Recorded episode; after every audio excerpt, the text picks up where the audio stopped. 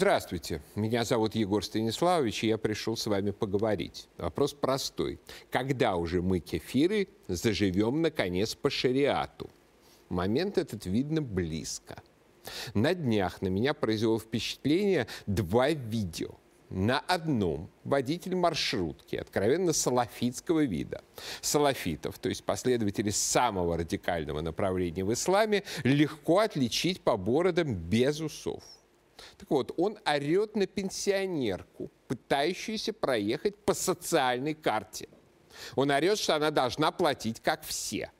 Почему ты меня не спрашиваешь, ты еще Я не наглеешь? должна спрашивать. Я села в Ты, маршрутку ты, и еду. своей камерой иди отсюда. Иди отсюда.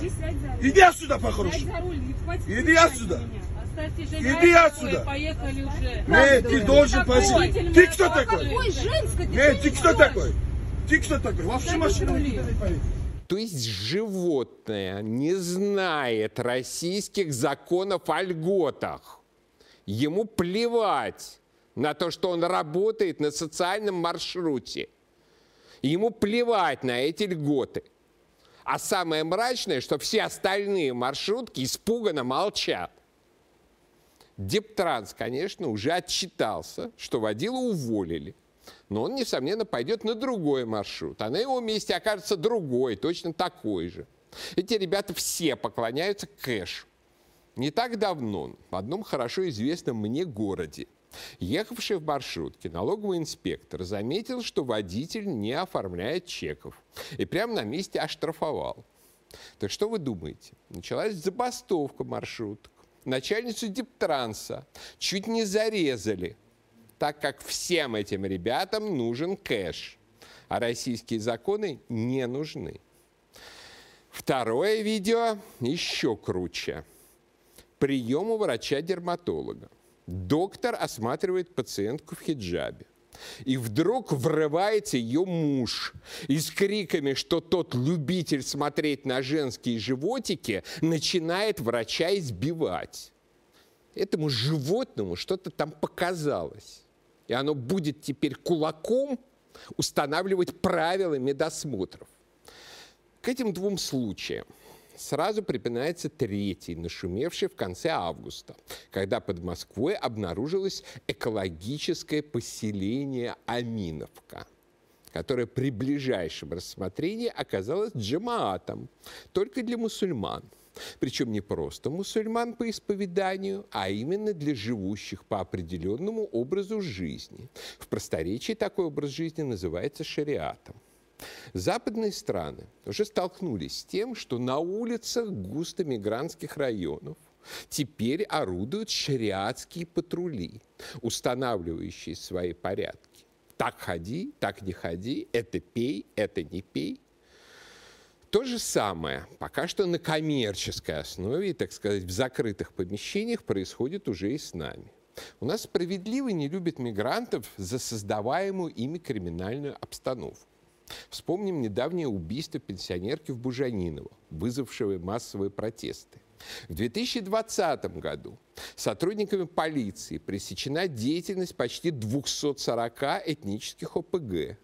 Мигранты совершают в 2,7 раз больше преступлений, чем совершается их в отношении мигрантов. Общий вес совершаемых гастарбайтерами преступлений составил 11,9% при том, что численность мигрантов относительно населения составляет не более 4,3%. Получается, что приезжими преступление совершается почти в три раза чаще. Это по большей части тяжкие преступления. Сотрудники полиции и Следственного комитета знают, что если вычесть из криминального потока преступлений гастарбайтеров, то нагрузка на отделы упадет в разы. Останутся по большей части пьяные драки бомжей у нас была бы практически безопасная страна. Однако криминал – это полбеды. Преступник хотя бы осознает себя преступником. Гораздо страшнее ситуация, когда от преступлений чужие переходят к установлению своих порядков. Они в полной уверенности, что так, как они живут, это правильно, а так, как мы, это неправильно. и готовы устанавливать правильный порядок криком, кулаком, потом автоматом или созданием легальных шариатских гетто, что хуже даже автомата. При этом нельзя забывать, что ваххабизм, салафизм, шариат и прочий так называемый чистый ислам – это все штуки довольно новые, тем более в России. Ваххабизм – это аналог протестантизма, возникший в XVIII веке. А чистый ислам насаждается сегодня прежде всего среди мусульман в немусульманских или секуляризовавшихся исламских странах. Перед нами именно идеология секты, в центре которой отказ подчиняться законам существующих государств и установление своего шариатского, точнее, на самом деле, квазишариатского порядка. И вот этим-то освобождением от моральной обязанности принимать законы страны проживания салафизм и является настолько привлекательным для мигрантских орд, которые передвигаются сегодня по всему миру – а закутывание женщин в хиджабы, длинные платья, безусые бороды, остановки автобусов с последующим изгнанием пассажиров, чтобы не мешали совершать намаз. Так не так давно случилось в Хабаровске. Это уже все сопутствующее развлечение. Главное – это священное право жить вне закона. Причем постоянный приток ваххабитизирующихся мигрантов из Средней Азии создает среду, в которой и граждане самой России из регионов, где много мусульман, становятся все более нерусскими. И по новопринятым обычаям, и по менталитету. То есть даже само сообщество граждан России интегрируется теперь более медленно, и страна становится все менее единой. Утверждение, что чем больше мигранты будут обживаться, тем больше они будут с нами сближаться, тоже, увы, не соответствует действительности. Тут возникает поколенческая ловушка, которую отлично показал германский политик и социальный мыслитель Тила Сарацин в книге «Германия. Самоликвидация» на примере заполонивших Германию турок. А нашим гастарбайтерам в плане цивильности до турок, конечно, далеко. Первое поколение мигрантов, да, оно часто стремится интегрироваться. А потом они привозят жен, рожают детей, привозят для ухода за ними не знающих языка бабушек и дедушек. И вот уже новое поколение мигрантов воспитывается совершенно в изолированной от окружающей европейской страны атмосфере, с орущим телевизором на турецком языке. При этом эти ребята растут с ощущением, что они выросли здесь. Это их земля, и они имеют на нее право. Хорошо известный факт. Машины в том же Париже жгут французские граждане выросшие во Франции, но совершенно вне французской культуры, чаще всего в какой-нибудь алжирской. Думаете, у нас будет иначе? Нет, у нас будет так же, только еще хуже, поскольку в нашей Средней Азии собственные традиции тоже за советские годы были подорваны. И теперь выходцы оттуда усваивают в качестве якобы своих, якобы мусульманских традиций тот самый сектантский чистый ислам.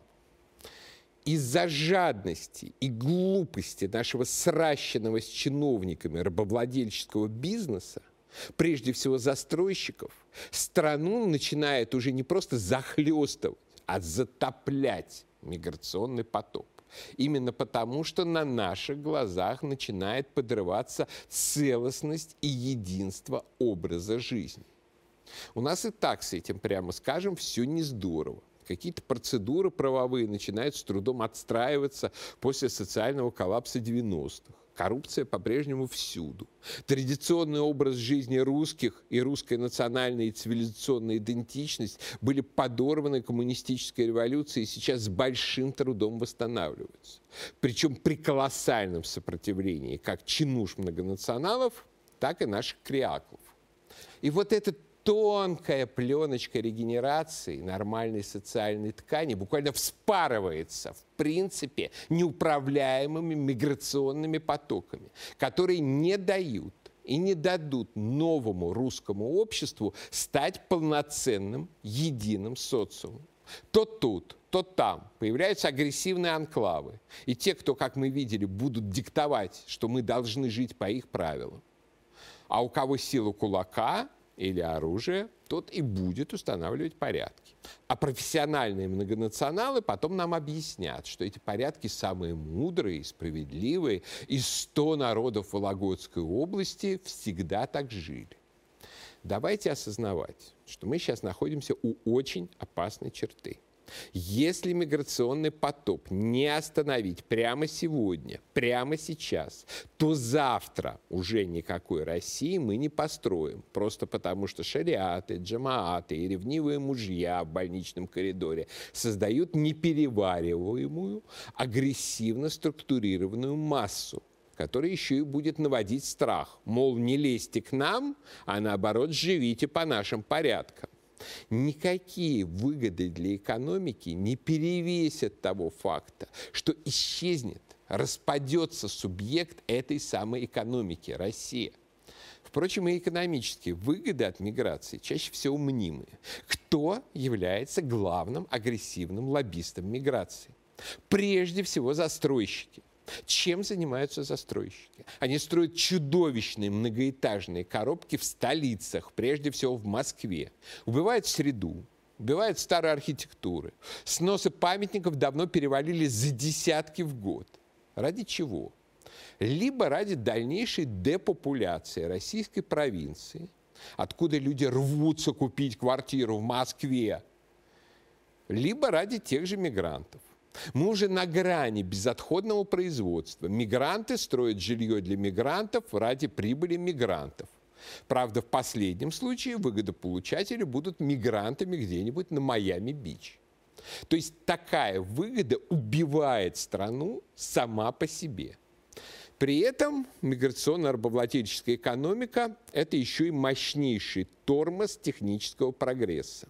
Когда из-за ковида границы позакрывались, на фоне дефицита мигрантов что у нас выросло? Правильно, спрос на промышленных роботов.